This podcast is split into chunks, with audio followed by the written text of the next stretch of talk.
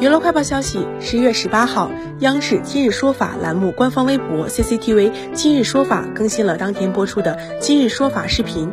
很久没有主持该节目的撒贝宁重返主播台，镜头下的他依旧严肃认真、渊博理性，和大家早已习惯的综艺咖小撒再次判若两撒。